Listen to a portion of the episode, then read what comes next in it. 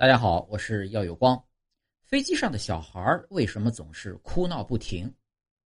每次坐飞机啊，总是能遇到哭闹的小孩，这简直是每次出行的难解之谜。究竟是小孩太爱哭，还是我的运气太差呢？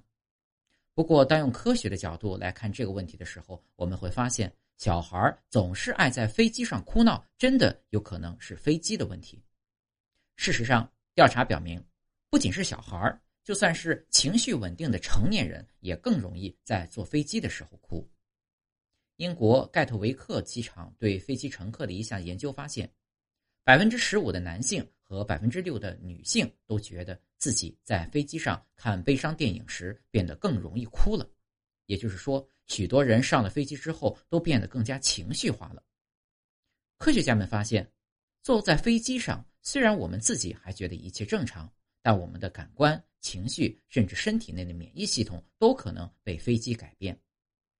在飞行时啊，由于较高的海拔，飞机机舱内的气压较低，虽然会增压，但舱内气压约为零点八巴，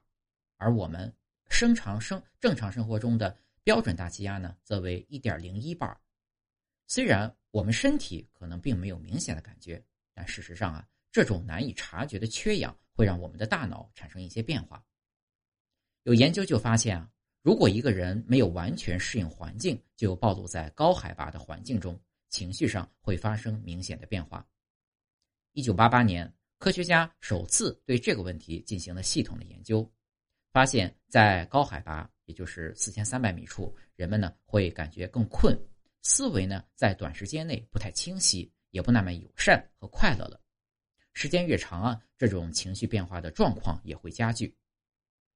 而在另外一项研究中，人们每天只攀登三百米，也就是海拔变化呢相对缓慢，但疲劳情绪仍然很明显的不断加剧着。除了自己的心情外，由于供氧不足，我们大脑的认知能力也将会发生一些变化。在海拔为四千米左右的山上，参与者做了十项认知测试，结果发现八项测试的成绩都明显下降了，逻辑推理能力。判断力和警惕性都降低了，而在海拔更高的区域、低压、缺氧状况下，我们的各项记忆能力也会受到障碍，包括短期记忆、工作记忆等等。为了保证飞行的安全，飞行员和机组成员往往要接受各种课程和严格的训练。除了操作训练外，还要在模拟低压环境的舱内接受健康检查，并接受训练测试，以保证他们能有敏锐的判断力。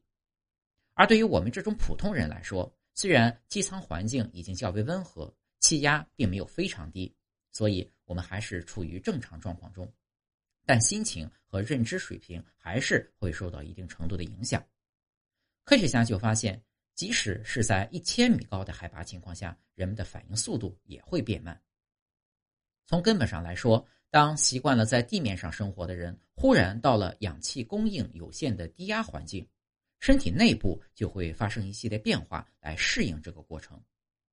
大脑缺氧将会导致各种激素水平的变化，比如和记忆相关的乙酰胆碱，我们的情绪呢也就随之改变了。除此之外，研究者还发现，在航空旅行期间的缺氧还会引起其他的生理变化。比如免疫能力和代谢等等，所以由于飞机上的环境和地面的种种区别，它造成的影响是很复杂的。之前也说过，飞机环境会影响我们的其他感官，比如飞机餐为什么变变难吃了。而除此之外，研究表明，干燥低压的机舱也开始让皮肤变痒、宿醉加剧，再加上狭窄的座位。坐飞机的人，难免会觉得自己比往常更加紧张、脆弱和孤独。人们推测，低压和干燥环境对身体造成的各种复杂影响，可能是小孩哭闹不休、成年人也不禁落泪的原因。你有没有这种感觉？虽然一直坐在座位上，但是在长途飞行后仍然会觉得筋疲力尽。毕竟，从研究看来，坐飞机可是一个情绪和身体的双重消耗啊。